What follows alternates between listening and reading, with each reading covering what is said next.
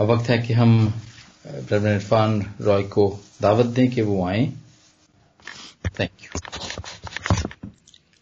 You Adil भाई।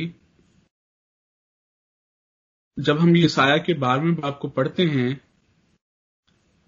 तो इस बाब के आगाज से ही हमें मालूम होता है यशाया 12वां बाब एक गीत है। यशाया यहां पर इस गीत को तहरीर करता है और इस गीत का आगाज वो इस तौर से करता है कि यहां पर लिखा है, और उस वक्त तू कहेगा कि खुदावन मैं तेरी सताइश करूंगा।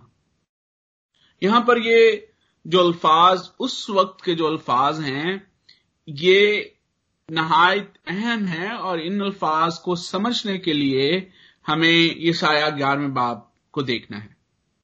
और जब हमने इस यशाया 11वां बाब और उसकी 10वीं और 11वीं आयत पढ़ी तो वहां पर हमें पता चलता है कि यशाया किस वक्त की बात कर रहा है, वो किस वक्त का मुंतजर है, किस वक्त की तरफ उसका इशारा है।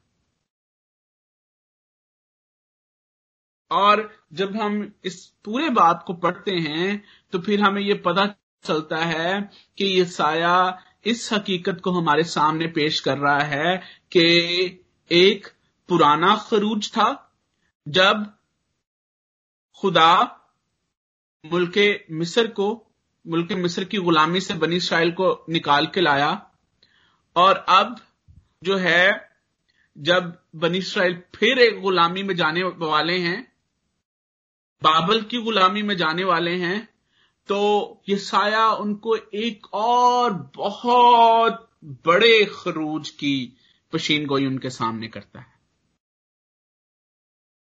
कि जिस तरह से खुदा उनको मुल्के मिस्र से निकाल के लेके आया, उसी तरह से खुदा उनको ना सिर्फ बाबल की गुलामी से निकालेगा बल्कि गुलामी की इस वजह को ही उनसे दूर कर देगा।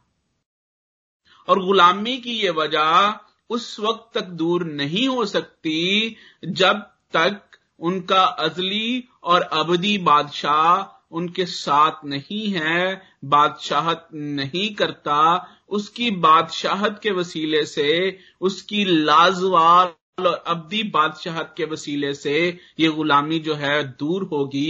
और यशाया यहां पर उसी बादशाह की बादशाही के वक्त को पेश करता है।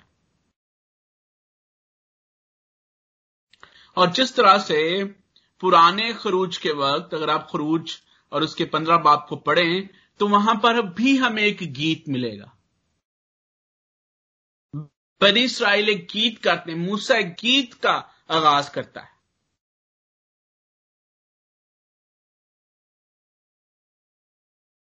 मुल्क मिस्र की गुलामी से निकालने के लिए वो खुदावन के हुजूर एक गीत पेश करता है। और जिस तरह से उस गीत में इनफरादी और इज्तमाई सनाखानी खुदावंद के हुजूर गुजरानी गई, इसी तरह से इस गीत में भी इनफरादी और इज्तमाई सनाखानी खुदावंद के हुजूर गुजरानी जाती है। अगर आप खरूज 15 बाब उसकी 2री आयत को देखें तो वहां पर मैं के वर्ड से वो गीत स्टार्ट होता है, और जब आप 21वीं आयत तक पहुंचते हैं तो वो सिंगुलर जो है वो प्लूरल में बदल चुका होता है। इसी तरह से जब आप यशाया के इस गीत को देखते हैं और इसकी पहली आयत को देखते हैं, वहां पर सिंगुलर कॉन्सेप्ट आपको मिलता है, और उस वक्त तू कहेगा। और फिर जब आप 4थी आयत को देखते हैं तो आपके सामने प्लूरल इज्तिमाई जो प्रेज है वो आपको नजर आएगी, और उस वक्त तुम कहोगे। It looks like Isaiah is giving them the way of responsive singing. जिस तरह से हम रिस्पॉन्सिव रीडिंग करते हैं, और अक्सर जो रिस्पॉन्सिव रीडिंग के हवाले हैं, रिस्पॉन्सिव रीडिंग जब की जाती है तो जो शख्स लीड कर रहा होता है वो खास खुदावंद के खास कामों के लिए और खुदावंद की जात के खास पहलुओं की बात करता है और उसके बाद जमायत जो है वो उस पर रिस्पांस करती है। और यहां पर भी हमें बिल्कुल ऐसा ही पैटर्न जो है वो नजर आता है। पहली आयत में मैं सताइश करूंगे के अल्फाज मैं करूंगा, चौथी आयत में तुम कहोगे कि खुदावंद की सताइश में बदल चुके हैं। चौथी आयत इसके साथ साथ हमें इस सताइश का मकसद भी हमारे सामने पेश करती है। सताइश जिसका आगाज पहली आयत में किया गया है कि मैं खुदावंद की सताइश करूंगा। There is a link between verse 4 और यहां पर लिखा है कि उसके कामों का बयान, उसके काम के लिए और फिर उसके नाम के लिए, क्योंकि उसका नाम बुलंद है। सो प्रेज में, सताइश में सनाखानी का जो एलिमेंट है यहां पर वो खुदा के काम के लिए है और उसके नाम के लिए यहां पर हमें सनाखानी का, सताइश का एलिमेंट जो है वो नजर आता है। जब आप वर्ड सताइश को सूची तौर पर देखते हैं अब्रानी जुबान में जो ओरिजिनल टेक्स्ट है, तो यादे का वर्ड इस्तेमाल हुआ है। अगर मैं सही प्रोनाउंसिएशन नहीं कर रहा तो मैं आपके लिए आपसे माफी चाहता हूं। अब्रानी is not my cup of tea, I don't know Abrani very well, लेकिन जो इसका मतलब है वो है एतराफ करना, confess करना, praise करना, ये thanksgiving करना। और जब हम इस यहां पर यशाया को देखते हैं इस वर्ड का इस्तेमाल करते हुए, तो ऐसा लगता है कि जैसे ये साया इस बात का इतराफ कर रहा है कि हमारा जो खरूज है, ये जो एक्सोडस है, ये नया खरूज, that new exodus is led by you O God, ये तेरे वसीले से मुमकिन हुआ है। वो अपनी लाचारगी का इजहार, इतराफ करता है कि it's not because of us, it's because of you. और इसके साथ साथ वो खुदा की तारीफ भी करता है, उसकी जात की तारीफ करता है कि how he planned this salvation, how he planned this exodus. और फिर वो खुदावन की शुक्रगुजारी करता है, क्योंकि ना सिर्फ ये आयत हमें ये बताती है कि खुदा का जो कहर है वो टला है उनसे, बल्कि खुदा ने उनको तसल्ली भी बख्शी है। ना सिर्फ खुदा कहर करने से बाज रहा है, बल्कि खुदा ने तसल्ली अपने लोगों को अता की है। अब गुनाह की वजह से इंसान जिस सूरत हाल का शिकार है, ये जरूरी है कि खुदा का कहर जो है वो उसका वो शिकार हो। गुनाह की मजदूरी मौत है, ये बात खुद खुदा ने अपने कलाम में अपने लोगों को बताई। इंसान खुद से, अपने आप से खुदा के कहर को नहीं रोक सकता, ना वो इस बात का वर्दी है और ना ही बल्कि वो कहर डिजर्व करता है। ये सूरत हाल उस वक्त तक हल नहीं हो सकती जब तक खुदा खुद अपने कहर को ना टाले। यहां पर मुसन्नफ शुक्रगुजारी कर रहा है कि तूने अपना कहर जो है वो टाल दिया है। अगरचे कि तू मुझसे नाखुश था तो भी तेरा कहर टल गया। अगरचे कि तू मुझसे नाखुश था, अगरचे कि मैंने तेरे तकाजों को पूरा नहीं किया, अगरचे कि मैंने तेरी फरमाबरदारी नहीं की, अगरचे कि मैं उस तौर से नहीं चला जिस तौर से तू मुझे चलाना चाहता था, अगरचे कि तू मुझसे नाखुश था, अगरचे कि मेरे गुनाहों की वजह से तू मुझसे नाखुश था तो भी तेरा कहर टल गया। एक और कॉन्सेप्ट जो यहां पर यसाया हमारे सामने पेश करता है वो ये है, जैसे मैंने पहले अर्ज की कि खुद खुदा कहर करने से बाज रहे, और खुदावंद का कलाम हमें ये बार बार बताता है कि लिखा है कि वो शफकत और वफा में गनी है, वो कहर करने में धीमा, शफकत और वफा में गनी है। और ना सिर्फ खुदा कहर करने में धीमा है, कहर करने से बाज रहता है, बल्कि यहां पर हमें ये कॉन्सेप्ट मिलता है कि खुदा ना सिर्फ अपने कहर से बाज रहा, डिजर्विंग कहर जो कि हमारे ऊपर जिसका हम डिजर्व करते थे, बल्कि उसने हमारी तरफ मेल मिलाप का भी हाथ बढ़ाया,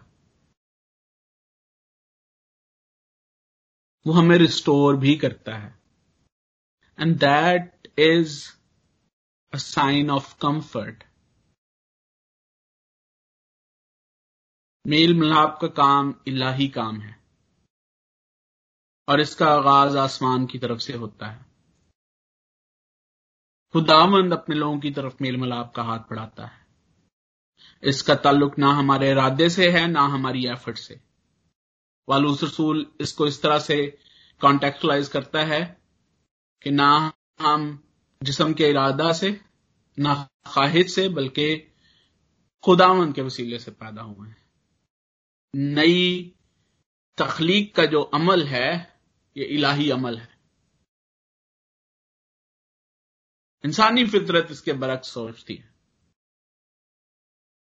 इंसानी बतौर इंसान हम ये सोचते हैं कि जो गलती करे मेल मिलाप का काम का एक्ट भी उसी का होना चाहिए, और अक्सर इंसान इसी तरह से एक्ट करता है। हमें अपनी सोसाइटी में इसी तरह से नजर आता है, अगर कोई गलती करता है तो वो जाकर अपनी गलती का इतराफ करे और मेल मिलाप जो है वो मेल मिलाप की तरफ बढ़े। लेकिन खुदा हमारे सामने एक और पैटर्न पेश करता है। खुदा कहता है कि जिस तरह से मैंने तुम्हारे कसूर माफ किए हैं, तुम भी एक दूसरे के कसूर माफ करो।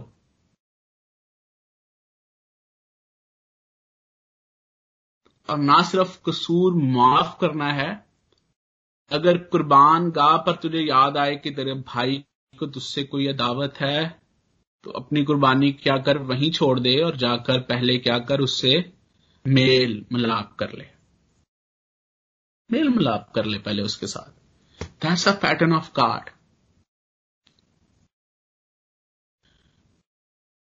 खुदावंद कहर टलता है। जब खुदा पहले खरूज के वक्त, खरूज की उस रात अपने कहर को नाजल करने के लिए उतरता है तो सिर्फ वो लोग बचे जो कि बर्रे के खून में छुपे हुए थे, जिनकी चौखटों पर बर्रे के खून की मोहर थी, और उन घरों पर, उन लोगों पर उसका कहर नाजल नहीं हुआ। उनका उसका कहर उन घरों से, उन जिंदगियों से टल गया जो कि बर्रे के खून में छुपी हुई थी। इससे साबित होता है कि बर्रे का खून खुदा के कहर को टालने का सबब है। इसके अलावा और कोई चीज नहीं है जो कि उसके कहर को टाल सके। जब वो नजर करता है, जब वो देखता है और बर्रे के खून को देखता है, उस बर्रे को जो कि जहान के गुनाह उठा लिए जाता है, जो कि खुदा का सारा कहर और गजब लेकर सलीब पर चढ़ गया,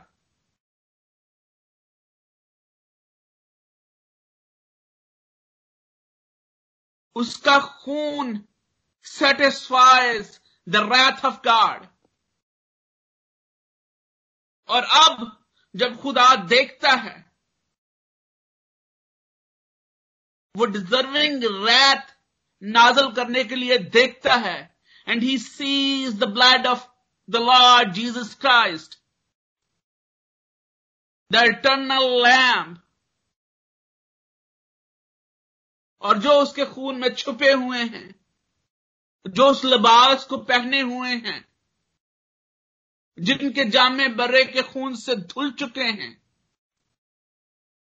वो उन पर कहर करने से बाज रहता है। उसका कहर उनके लिए टल जाता है, और ना सिर्फ उसका कहर उनके लिए टलता है, बल्कि वो हाथ बढ़ाता है और उनको उसी रिलेशनशिप में रिस्टोर करता है, उस खून के वसीले से जहां से इंसान गिरा था। और ये बहुत बड़ी तसल्ली की बात है। जब हम दूसरी आयत को पढ़ते हैं तो लिखा है कि ना सिर्फ खुदा कहर करने से बाज रहता है, बल्कि खुदा उनको तसल्ली बख्शता है। और अब जिनको खुदा बचाता है, जो बर्रे के खून में छुपे हुए हैं, जो निजात याफ्ता हैं, दूसरी आयत जो है उनके उसाफ बयान करती है, देयर करेक्टरिस्टिक्स। और यहां पर 4 करेक्टरिस्टिक्स का जिक्र है। पहला, मैं उस पर तवक्कल करूंगा। और दूसरा, ना डरूंगा। तीसरा, क्योंकि यहोवा मेरा जोर और मेरा सरूद है। तवक्कल, खौफ का खात्मा, जोर और सरूद।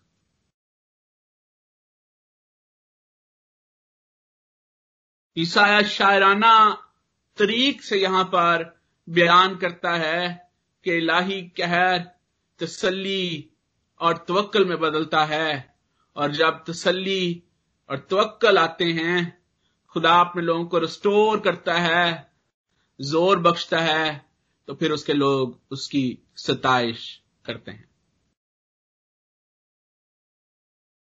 और यहां पर यसाया के सामने बेशक उसका अपना जाती तजुर्बा है।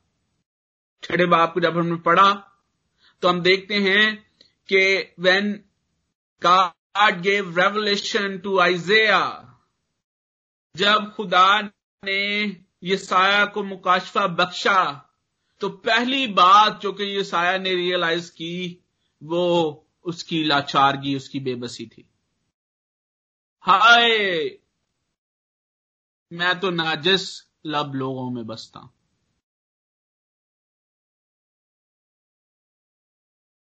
I am part of unfaithful people. I live in the fellowship of sinners.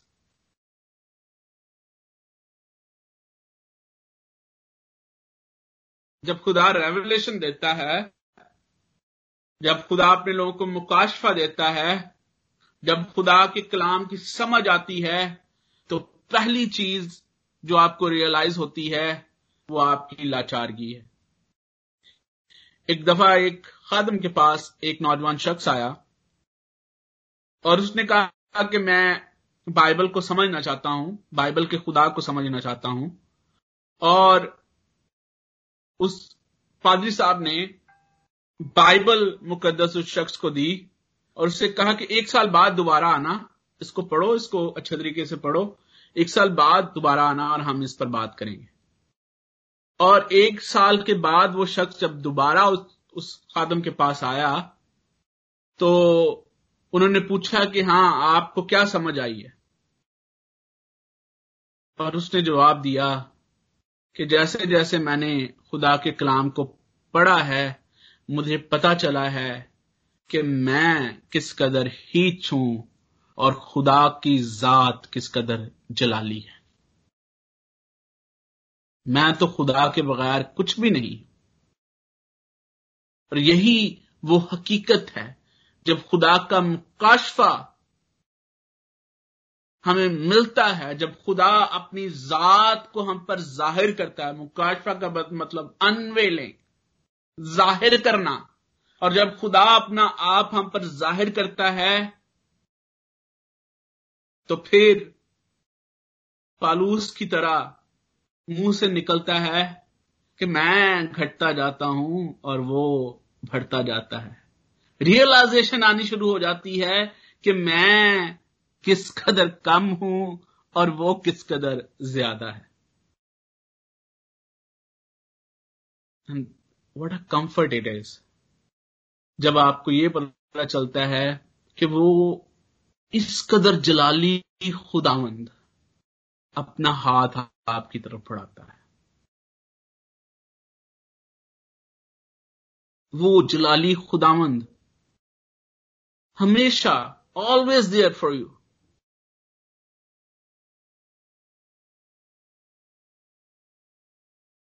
the divine anger turning to the comfort। और किस तरह से जो ये तवक्कल जो है ये तसल्ली में बदलता है, खौफ का खात्मा किस तरह से होता है, ईसाया आगे जाके इसको बयान करता है कि what was the plan that God adopted. खरूज के वक्त जो प्लान खुदा ने अडॉप्ट किया वो डिफरेंट प्लान था।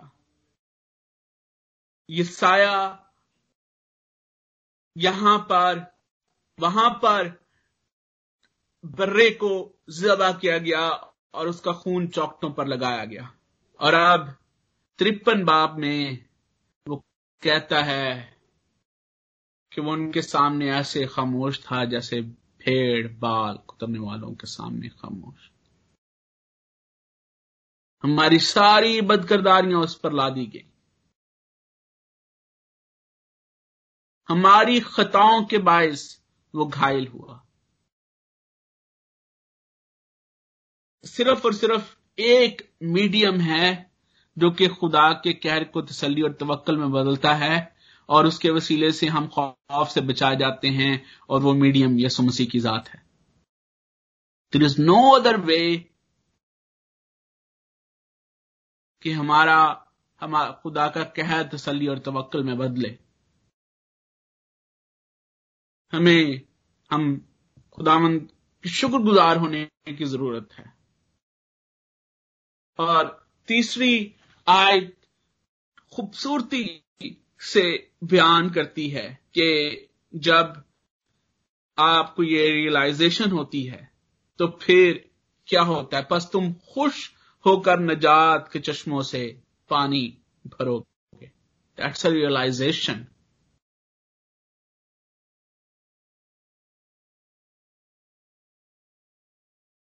कि वो मीडियम जो कि खुदा ने हमें दिया है वो किस कदर रिलायबल है, और जब आपका तवक्कल उस रिलायबिलिटी की वजह से तसल्ली में बदल जाता है, कोई खौफ नहीं रहता, आप निजात के चश्मों से पानी पी लेते हैं, तो फिर जरूरी है कि हम ना सिर्फ उसके लिए खुदा की तारीफ करें, गीत गाएं, बल्कि हम दूसरों को भी उसके बारे में बता सकें। खरूज की कहानी में जब आप पहली खरूज को देखते हैं तो पानी का जिक्र बार बार मिलता है। बनी इसराइल ने जब रेड सी को क्रॉस किया तो उन्होंने खुदावंद की कुदरत को देखा। किस तौर से उन्होंने रेड सी क्रॉस किया कि पानी समंदर दो टुकड़ों में बदल गया और वो बीच में खुशकी के साथ गुजर गया, खुशकी में से गुजर गए। बट देयर तवक्कुल was shaky.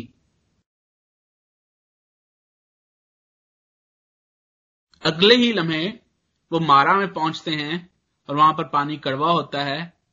They started to complain, their trust was shaky. And that's our human nature.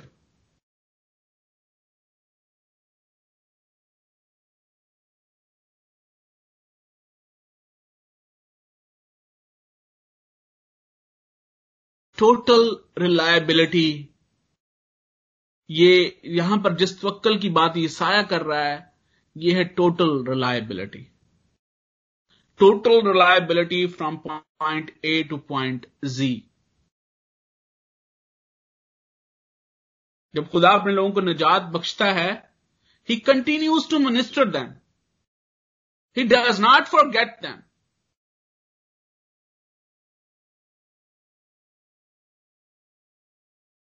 खुदा अपने लोगों को भूलता नहीं है। वो कहता है कि क्या मां अपने शेरखार बच्चे को भूल सकती है? हां, भूल सकती है, लेकिन मैं तुम्हारा खुदा तुम्हें नहीं भूलता। मैंने तुम्हारी सूरत अपनी हथेलियों पर खोद रखी है। I can not forget you.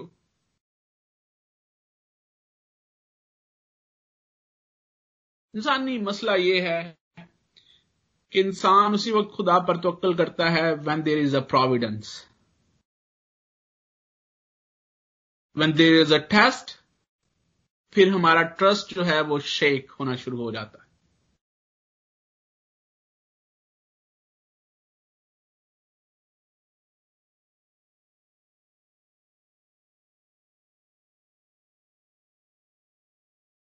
हमें अपना ट्रस्ट लूज नहीं करना। अगले ही लम्हे खुदा उनको इलाम में कुएं बख्शता है, खुदा उनको चट्टान से पानी पिलाता है। लेकिन याद रखें, यीशु मसीह ने कहा था कि मौजज़े और अजीब काम गैर कौमों के लिए हैं ताकि ईमान पैदा हो। ईमानदारों के लिए हमेशा टेस्ट होता है। और अगर आप टेस्ट में शेक करते हैं, इट मीन्स टोटल रिलायबिलिटी नहीं है। आपका खौफ अभी तक खत्म नहीं हुआ, तसल्ली अभी पूरी नहीं है। अभी आप रेवलेशन से पूरी तरह पर्दा आपका नहीं हटा। और खुदा हमारी कमजोरियों को जानता है। जब आप खुदा के सामने अपनी इस सिचुएशन को रखते हैं तो खुदा हमें इस सिचुएशन से निकालता है। वो हमें जोर और कुवत बख्शता है और फिर हम उस जोर और कुवत से जो है वो गीत गाते हैं, खुदा उनकी तारीफ करते हैं, खुदा की तमजीद करते हैं। जिस तरह से सामरी औरत जब उस जिंदगी के पानी का मजा चख लेती है तो वो रुकती नहीं है फिर, बल्कि वो उसको प्रोक्लेम करती है, आओ देखो मुझे ख्रिस्तस मिल गया, मैंने निजात के चश्मों से पानी पी लिया है, आओ वो चश्मा वो कुआं इधर है, ड्रिंक इट, पियो, इसमें से अपनी प्यास बुझाओ हमेशा के लिए।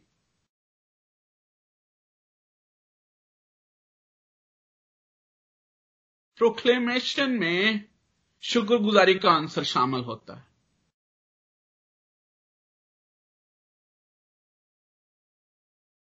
जो यहां पर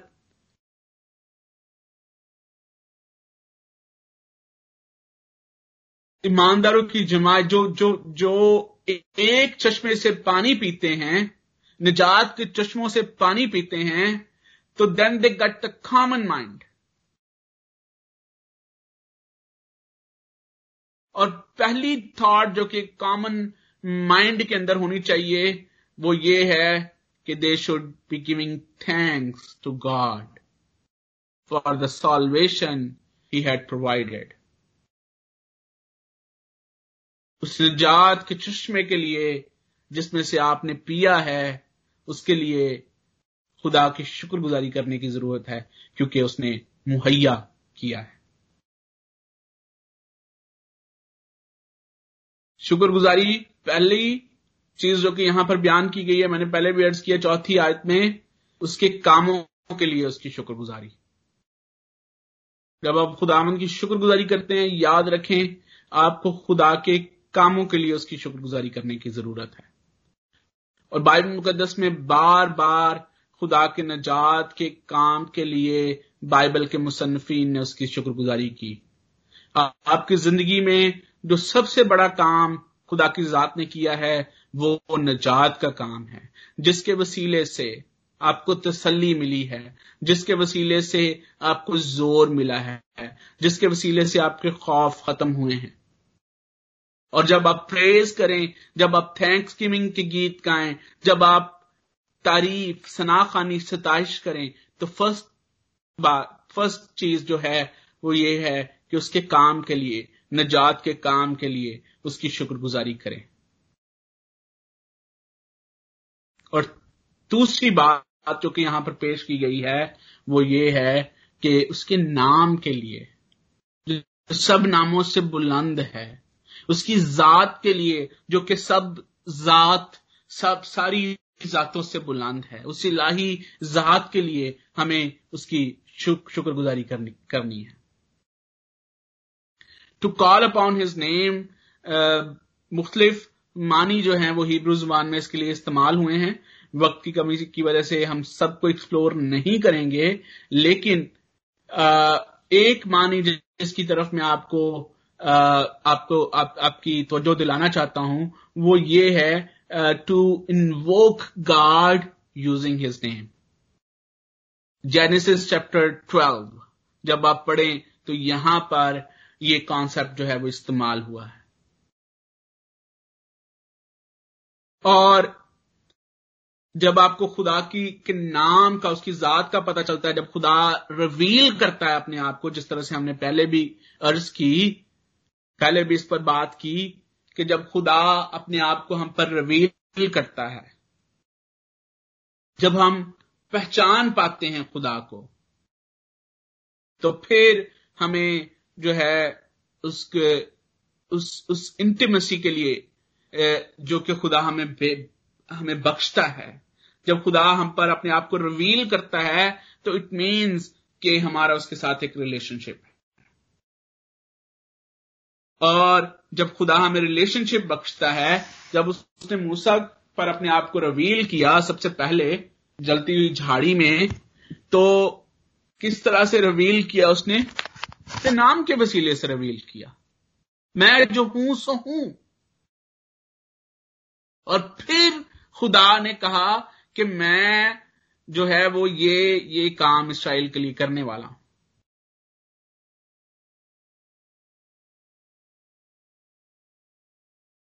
जब हम ज़बूर 145 को पढ़ते हैं, such a beautiful psalm it is, जहां पर खुदा की जात की, उसके नाम की तारीफ, आपको शुक्रगुजारी मिलेगी और फिर उसके बाद कामों के।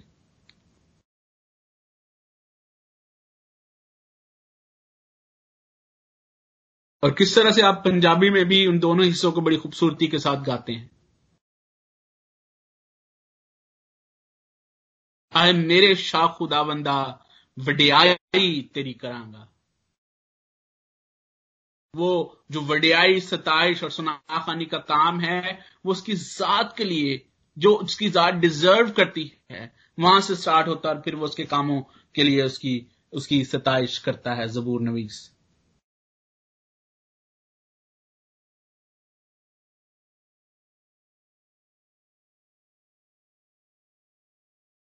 जो लोग नजात के चश्मों से पानी भरते हैं, जरूरी है कि वो उसकी तारीफ के गीत गाएं, उसकी तारीफ के गीत गाकर उसकी जलाली जात और जलाली कामों को प्रोक्लेम करें, और उसके साथ साथ ये भी जरूरी है कि हम जो कुछ प्रोक्लेम कर रहे हैं, जो कुछ हम जमायत को, ईमानदारों की जमायत को, वो जिन्होंने निजात के चश्मों से पानी भरा है और उनको जिनको अभी निजात के चश्मों की जरूरत है, जो कुछ हम उनके सामने प्रोक्लेम कर रहे हैं, हम उसको सोच और समझ के साथ करें, according to the revelation of God, not according to our emotions. बहुत सारे लोग जब खुदा को प्रोक्लेम करते हैं, जब प्रेज करते हैं, जब सताइश करते हैं, सनाखानी करते हैं, तो अंडरस्टैंडिंग का पार्ट जो है वो फेड हो जाता है, और इमोशनल पार्ट जो है, इमोशनल सेंसेशनलिज्म जो है वो आगे बढ़ जाता है। मेरे पास एक दफा एक बहन आई, तो उन्होंने कहा कि चर्च में मजा नहीं आता। मैंने कहा कि आपका क्या मतलब? कहते हैं हमारे चर्च में वो जोश नहीं है, वो एक जो एक ऐसी चीज, जब आप, उन्होंने मुझे किसी और चर्च का हवाला दिया कि जब वो गाते हैं, जब वहां पर कलाम होता है तो मजा आ जाता है।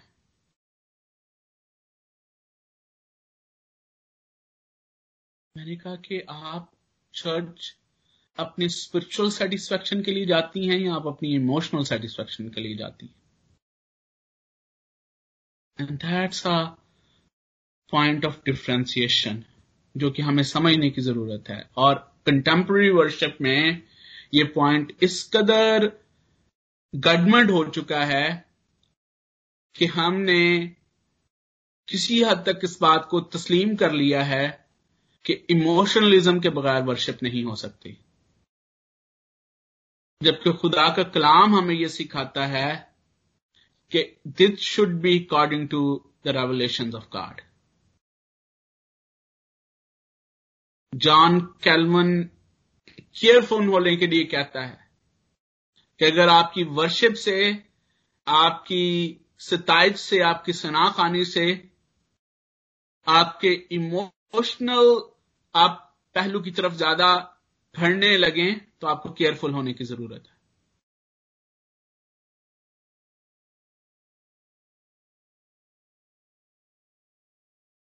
खुदा जो वर्शिप जिसको पसंद करता है, यूहन्ना उसको इस तरह से कहता है कि खुदा अपने लिए ऐसे प्रस्ताव ढूंढता है जो रूह और सच्चाई से उसकी प्रस्तुति करें। पाक रूह के बगैर ये मुमकिन नहीं है, और खुदा के कलाम, खुदा के रेवलेशन के बगैर ये मुमकिन नहीं है। पौलुस रसूल इसको इस तरह से कहता है कि मैं रूह से भी गाऊंगा और मैं अकल से भी गाऊंगा। और ये अकल उसकी अपनी नहीं है, ये अकल वो है जो कि खुदा ने अपने कलाम के वसीले से उसको बख्शी है।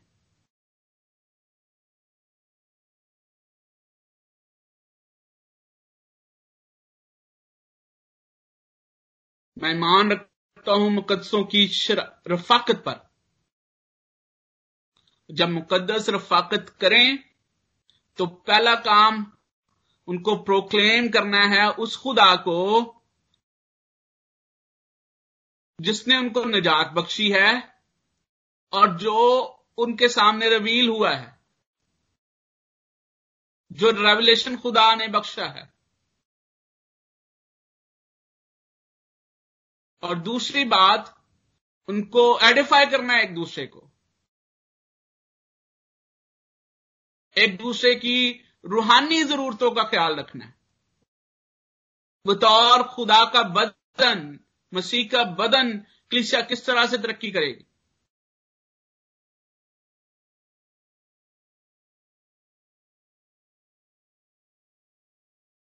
मुझे पिछले दिनों किसी ने मैसेज किया फेसबुक के ऊपर, कि इंटरनेशनली तौर पे कुछ प्लान हो रहा है जिसमें हम ये चाहते हैं कि परसिक्यूशन को खत्म किया जाए। एंड मैं काफी देर तक सोचता रहा कि ये बाइबल मुकद्दस में कहां पे लिखा है कि परसिक्यूशन खत्म हो जाएंगे।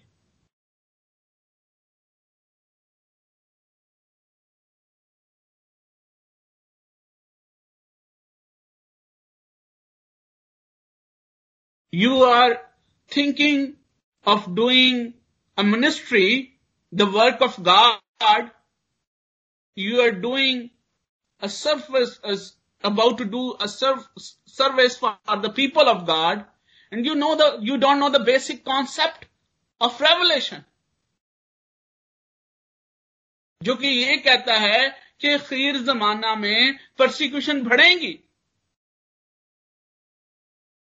और आप उनको खत्म करना चाहते हैं।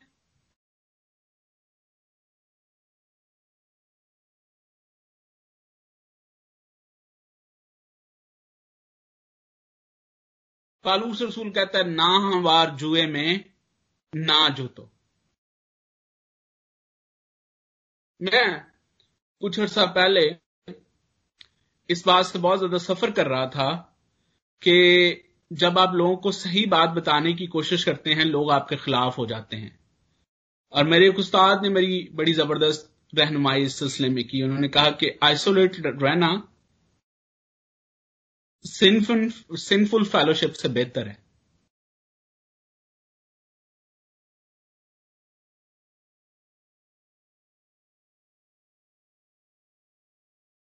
रियलाइज करने की जरूरत है कि खुदा क्या चाहता है। आप अपनी इनफरादी और इज्तिमाई वर्शिप में इन बातों को याद रखें और इसके वसीले से ना सिर्फ खुदा के जात को जलाल दें बल्कि उस कुछ उन कामों के लिए भी जो कि खुदामंद आपकी और मेरी जिंदगी में करता है उसके नाम को जलाल दें। खुदामंद आपको बरकत बख्शे। आमीन आमीन आमीन आमीन। Thank you very much reverend Irfan Michael, thank you very much blessed message के लिए।